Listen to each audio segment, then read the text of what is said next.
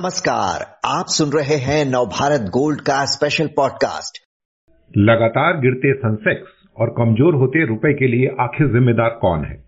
इसका हमारी आपकी ज़िंदगी पर क्या असर पड़ेगा? बता रहे हैं जाने माने अर्थशास्त्री और लखनऊ विश्वविद्यालय में अर्थशास्त्र के प्रोफेसर अरविंद मोहन। अरविंद जी आज सेंसेक्स करीब 1500 अंक टूटा है और निफ्टी भी सवा चार सौ अंक के करीब नीचे आया है।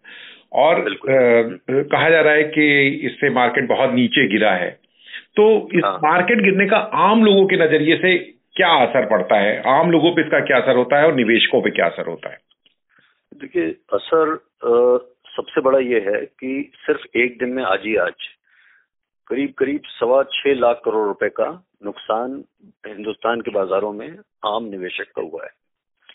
और इसमें बहुत बड़ी संख्या जो कि कई करोड़ है हो सकता है लगभग आठ करोड़ के ऊपर होगा इस समय ये छोटा निवेशक है। तो इफेक्टिवली आप ये मान के चलें कि करोड़ों परिवारों से जो निवेश हो रहा था सडनली बाज़ार गिरा है और सवा चार सवा छह से साढ़े छह लाख करोड़ के करीब का नुकसान हुआ है बाजारों में और ये नुकसान आमतौर पे ये छोटे निवेशकों का है। तो आम आदमी बिल्कुल डायरेक्टली इससे इम्पैक्टेड है।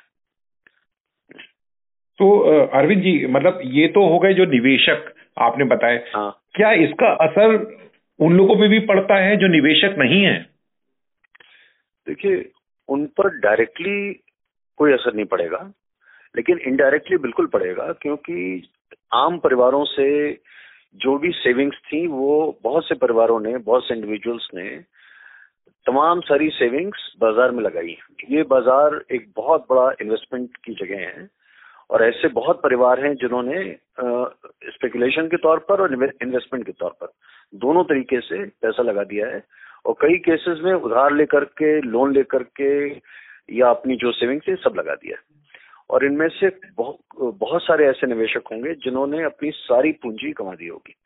उन परिवारों पर डायरेक्टली इम्पैक्ट पड़ेगा, ये तो एक मसला है। ज़्यादा इम्पोर्टेंट ये समझना होगा और ये आम निवेशक के लिए शायद बहुत महत्वपूर्ण है। इस पूरे बाज़ार में आज जो इकोनॉमिक सर्कमस्टांसेस हैं सारी दुनिया के और हिंदुस्तान के उसके साथ ये बाज़ार सीधे तौर पर जुड़ा हुआ है। दो बड़े डेवलपमेंट बल्कि आप तीन कह लीजिए तीन बड़े डेवलपमेंट अंतर्राष्ट्रीय स्तर पर होते हुए दिखाई पड़ रहे हैं। एक उसमें शायद बड़ा महँगाई का विषय भी बहुत बड़ा हो रहा है ना कि जो महँगाई अपने महँगाई हाँ। हाँ देखिए महँगाई एक बड़ा इशू है और उसको अगर हम सही परिप्रेक्ष्य समझें तो चाइना की इकोनॉमी वीक हो रही है। अमेरिकन इकोनॉमी वीक हो रही है। कोविड के बाद से अमेरिकन इकोनॉमी उभर नहीं पाई है। जो हाल के जो संकेत आ रहे हैं, वो बहुत अच्छे नहीं हैं। चाइना के लिए बहुत वीक है। और संभावना अब ये बनती जा रही है कि हो सकता है कि अमेरिकन इकोनॉमी भी आगे पीछे रिसेशन की तरफ़ बढ़े। अभी उसके कंफर्म इंडिकेटर्स नहीं है। साथ ही साथ जो बात आपने महँगाई की उठाई लगातार महँगाई बढ़ रही है। अमेरिका में दसियों साल का जो महँगाई का रिकॉर्ड था चालीस साल का शायद रिकॉर्ड है। चालीस साल का रिकॉर्ड टूट गया है। हम्म। तो अमेरिका में चालीस साल का रिकॉर्ड टूट गया है। हिंदुस्तान भी हमारा चालीस साल का रिकॉर्ड नहीं है लेकिन महँगाई की स्थिति हमारे यहाँ भी बहुत बिगड़ती चली जा रही है। हम्म। और उसके चलते जितने भी सेंट्रल बैंक हैं अपने पिछले कुछ समय में अगर आपने देखा हो चाहे वो फेडरल रिज़र्व हो अमेरिका का चाहे हिंदुस्तान का रिज़र्व बैंक ऑफ़ इंडिया हो सबने इंटरेस्ट रेट को बढ़ाना शुरू कर दिया इंटरेस्ट हम्म। रेट बढ़ते ही आपका ओवरऑल जो ग्रोथ स्टोरी है वो नेगेटिवली इम्पैक्ट होगी हम्म। अब ये जो एक तरीके का कंट्राडिक्शन या कंफ्लिक्ट क्रिएट होता है ग्रोथ में और इन्फ्लेशन मैनेजमेंट में हम्म। वो सामने दिखाई पड़ रहा है और ये इसलिए भी बहुत महत्वपूर्ण हो गया है कि कोविड काल में तमाम सरकारों ने बहुत सारा मनी सप्लाई बढ़ा है। अगर आप खाली हिंदुस्तान की बात करें तो गवर्नमेंट इंडिया का क्लेम है कि हमने लगभग 27 लाख करोड़ रुपए का पैकेज हिंदुस्तान की अर्थव्यवस्था को सरकार ने दिया। ये कहना शायद ठीक नहीं होगा कि सरकार ने दिया। हकीकत यह है कि 27 लाख करोड़ में से जो मेजर पार्ट है, करीब 22 तेईस लाख और ज़्यादा, पच्चीस, छब्बीस लाख करोड़ रुपए, ये मूल तौर पर रिज़र्व बैंक ऑफ़ इंडिया ने तमाम विंडो खोल दी जिसके माध्यम से हम जनता को क्रेडिट लाइन्स अवेलेबल करा रहे थे हम्म। तो हमने लोन की जो व्यवस्था थी उसको बढ़ा दिया मनी सप्लाई उसकी वजह से पूरी दुनिया में बढ़ गई हम्म। जो साधारण तौर पर रहती थी कोविड के पहले उससे कई गुना ज़्यादा हमने मनी सप्लाई सारी दुनिया ने बढ़ाई हम्म। और कोशिश ये थी कि हम मनी सप्लाई इतनी बढ़ा दें कि जो नेगेटिव इम्पैक्ट है कोविड का वो कुछ मिनिमाइज हो जाए उस समय उसका कुछ लाभ भी मिला हमें अब पिछले कम से कम छह महीने से ये अपेक्षा लगातार बनी हुई थी कि हम ये जितने सेंट्रल बैंक हैं दुनिया भर के अब ये ग्रेजुअली मनी सप्लाई को विड्रॉ करेंगे।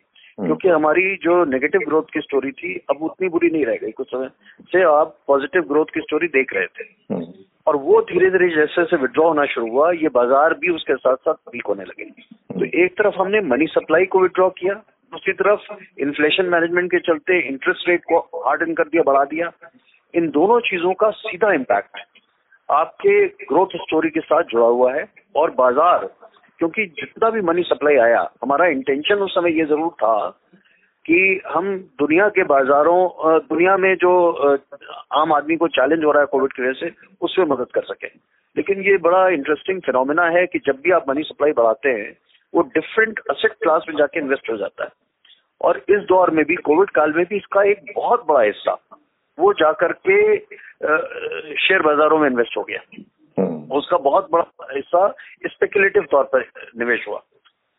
अब जब मनी सप्लाई सारी दुनिया में कंट्रैक्शन होगा मनी सप्लाई जैसे जैसे विड्रॉ होगी तो वो सारे एसेट क्लास से विड्रॉ होगा शेयर बाज़ार से विड्रॉ होगा वो हो रहा है। और उसका भी आप कहीं ना कहीं असर देख रहे हैं। तो पंद्रह जून को फेड की फेडरल रिज़र्व जो अमेरिका का सेंट्रल बैंक है उसकी मीटिंग होने जा रही है हम्म। आम मानना धारणा यह है कि शायद पॉइंट फाइव परसेंट का इंक्रीज इंटरेस्ट रेट में अमेरिका में होगा हम्म। और ये भी माना जा रहा है कि हो सकता है क्योंकि इन्फ्लेशन कंट्रोल नहीं हो पा रहा है तो हो सकता है ये पॉइंट सेवन फाइव तक हो जाए हम्म। अगर ये पॉइंट सेवन उसकी जो अपेक्षा है और आने वाले समय में एक हार्डनिंग स्टैंड की कमेंट्री शायद वहाँ फेडरल रिज़र्व के चेयरमैन की तरफ़ से आने की संभावना है। जिसको बाज़ार प्रियम्प्ट कर रहा है। तो अमरीकी बाज़ार आपने देखा कि फ्राइडे को भी गिरा। हम्म। और आज भी जो फ्यूचर था अमेरिकन फ्यूचर वो हम्म। करीब 600 पॉइंट आज गिरा है। हाँ। आप शायद आप शाम तक ये देखेंगे कि अमरीकी बाज़ार और गिरते हुए दिखाई पड़ेंगे। मेरा मानना है कि ये बहुत अनसर्टेनिटी का दौर है। आम निवेशक को बाज़ार से दूर रहना चाहिए। और कहीं ना कहीं शायद ये समझना बहुत ज़रूरी होगा कि इस फ्लक्चुएशन में स्पेकुलेशन से लोग बहुत पैसा भी बनाएँगे लेकिन आम निवेशक को इस बहुत स्पेकुलेशन में नहीं पड़ना चाहिए। जैसे जैसे ये बाज़ार थोड़ा भी और गिरेगा मेरा मानना है कि ये पंद्रह हज़ार तक बिल्कुल जा सकता है और हो सकता है उसके भी थोड़ा नीचे चला जाए।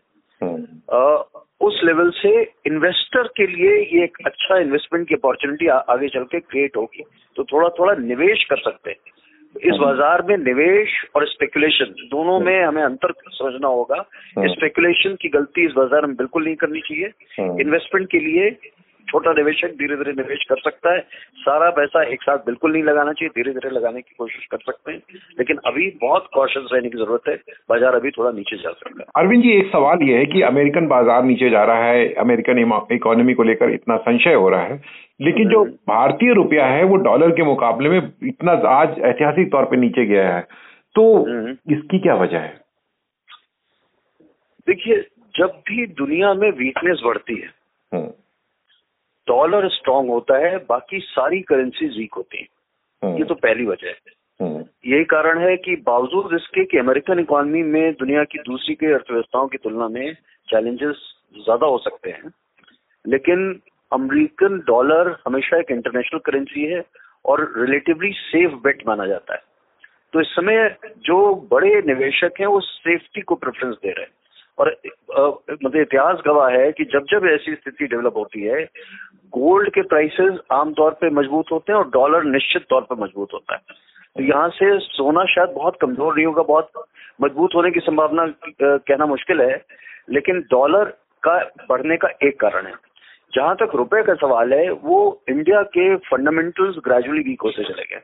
हम्म। जब 2008 की क्राइसिस हुई थी जो फिर अमेरिका से और यूरोप से शुरू हुई थी आठ नौ की क्राइसिस के समय हिंदुस्तान दुनिया की one of the strongest economies थी हम्म। लेकिन 2013-14 से लेके अब तक लगातार हमारी जो वो मजबूती थी वो नहीं फॉर एग्ज़ाम्पल उस समय आपका जो निवेश है फॉरेन मतलब टोटल इन्वेस्टमेंट वो हमारे जीडीपी का सैंतीस परसेंट था।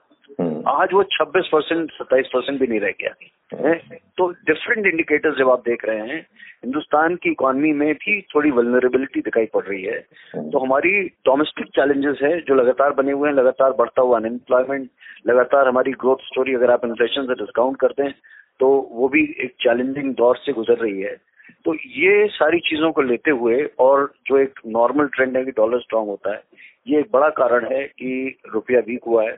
और अगर ये ट्रेंड कुछ समय और चला जिसकी संभावना बहुत प्रबल है हम्म। तो रुपया भी यहाँ से थोड़ा और वीक हो सकता है। तो इसका क्या असर होगा? मतलब आम लोगों पे क्या असर आएगा? तो ये इसका असर बहुत ज़्यादा आएगा। ये इकोनॉमी के हर एस्पेक्ट से जुड़ा है। फॉर एग्ज़ाम्पल हमारे लिए पेट्रोल पेट्रोलियम प्रोडक्ट्स को खरीदना महँगा हो जाएगा। हम्म। मैं मैं एक एग्ज़ाम्पल दे रहा हूँ आपको। हम्म। हम जितनी हिंदुस्तान को पेट्रोलियम की पेट्रोल डीजल इत्यादि की आवश्यकता है। हम उसका लगभग करते हैं और ये जितना महँगा होता चला जाएगा ये हिंदुस्तान के इन्फ्लेशन का एक बहुत बड़ा कारण है तो रुपया का वीक होना लगातार क्योंकि हम रुपए से डॉलर खरीदेंगे डायरेक्टली रुपए से अगर हम पेट्रोलियम खरीद रहे होते तो ठीक रहता हमारे लिए लेकिन हमें पहले डॉलर खरीदना पड़ता है वो हमारे लिए महँगा हो जाएगा हम्म। दूसरे शब्दों में हमारे लिए पेट्रोलियम महँगा हो जाएगा। और पेट्रोलियम महँगा होते ही आपका इन्फ्लेशन कंट्रोल करना और भी चैलेंजिंग हो जाएगा। जो हमने हाल में रिज़र्व बैंक के इत्यादि के इंटरवेंशन देखे हैं, मेरा मानना है उससे हम इन्फ्लेशन हिंदुस्तान का मैनेज नहीं कर पाएँगे। क्योंकि हिंदुस्तान का इन्फ्लेशन पिछले दस साल में जो रिज़र्व बैंक ऑफ़ इंडिया की रिपोर्ट्स हैं, वो इंडिकेट कर रही हैं कि हिंदुस्तान में लगभग जो इन्फ्लेशन है उसका 60 परसेंट कारण 30 परसेंट इम्पोर्टेड इन्फ्लेशन है पेट्रोलियम की वजह से। और 30 परसेंट एग्री लेड इन्फ्लेशन है। हम्म। इन दोनों को कंट्रोल करने के लिए रिज़र्व बैंक ऑफ़ इंडिया के पास कोई टूल्स नहीं है। तो ये बड़े हमारे लिए समस्या है और रुपए के वीक होने का मतलब है कि पेट्रोलियम और महँगा होगा इन्फ्लेशन और भी हमारे लिए कंट्रोल करना मुश्किल होता चले ये एक, एक दिक्कत है। दूसरी दिक्कत है कि हमारा जो इम्पोर्ट एक्सपोर्ट बैलेंस है वो बिगड़ेगा और सडन चेंजेस जब रुपीज़ में रुपी वैल्यूज़ में होते हैं डॉलर वैल्यूज़ में होते हैं तो जितना भी हमारा इम्पोर्ट एक्सपोर्ट और इंटरनेशनल इन्वेस्टमेंट है हम्म। उसमें हेजिंग की जाती है। हम्म। ताकि फ्लक्चुएशन से नुकसान ना हो। अक्सर वो उल्टा पड़ जाता है जब इस तरीके के सडन फ्लक्चुएशन हो जाते हैं। और वो बहुत काउंटर प्रोडक्टिव हो सकता है। तो इस तरीके का जब फ्लक्चुएशन होता है वो अपने आप में एक बड़ा चैलेंज है। साथ ही साथ इस दौर एक और जो चीज़ देखी जा रही है मेटल प्राइसेस एक बड़ी समस्या बने हुए हैं। और उनकी वजह से भी हमें दिक्कत आएगी, और क्योंकि हम इंपोर्ट करते हैं ज़्यादातर मेटल्स हिंदुस्तान में तो उन पर भी हमारी फॉलिंग रुपी की जो वैल्यू उसका असर आएगा हालाँकि आज मेटल की प्राइसेस गिरे हैं खासतौर पर चाइना में तो इमीडिएटली हमें उसका बहुत नुकसान नहीं होने वाला है हालाँकि उसने हिंदुस्तान के शेयर बाज़ार के गिरने में बहुत बड़ा कॉन्ट्रीब्यूशन किया हम्म। हम्म। अरविंद जी कोई उम्मीद की भी कोई किरण नज़र आती है इकोनॉमी को लेकर नहीं उम्मीद की किरण बिल्कुल है देखिए हम चाहे ना चाहे दुनिया चाहे ना चाहे हम्म। आने वाले पंद्रह बीस साल हिंदुस्तान के साल है और जिस जिस दिशा में दुनिया जा रही है इंडियन इकोनॉमी की जो कोर स्ट्रेंथ है हम बहुत बड़ी डिमांड हिंदुस्तान के पास है करीब 140 करोड़ लोगों का देश है हम्म। और हमारी जो परचेजिंग पावर है वो लगातार बढ़ती जा रही एक हमारा एडवांटेज है। हम्म। दूसरा एडवांटेज है कि हम प्रोड्यूसिंग कंट्री है। हम्म। हम यहाँ से अगर एग्रीकल्चर को सही दिशा दे पाए जिसको सेकेंड जनरेशन रिफॉर्म की ज़रूरत है आज हमारा वो चैलेंज बना वो हमारा सबसे बड़ा एडवांटेज हो जाएगा। साथ में मैन्युफैक्चरिंग को हम जैसे जैसे तरजीह देंगे चाइना की इकोनॉमी जैसे वीक होगी अमेरिकन या यूरोपियन इकोनॉमीज में वीकनेस आएगी खासतौर पे जो यूक्रेनियन वॉर की वजह से पेट्रोलियम को लेकर समस्या बनी हुई है। हम्म। इसके चलते जो ग्लोबल बैलेंस है जो इकोनॉमिक बैलेंस है ऑलरेडी पिछले अगर आप 2008 के बाद से देखें तो वो ऑलरेडी एशिया की तरफ़ शिफ्ट कर रहा था। एशिया में खासतौर पे इंडिया और चाइना की तरफ़। इस नए दौर में वो विशेष रूप से इंडिया की तरफ़ शिफ्ट होता हुआ दिखाई पड़ेगा। इंडिया का इज़ एन आइडिया उस टाइम इज़ कम हमारा दौर आ गया है शुरू हो गया है और शायद हिंदुस्तान दुनिया की सबसे बड़ी अपॉर्चुनिटी का लैंड होगा। बहुत बहुत धन्यवाद प्रोफेसर अरविंद मोहन।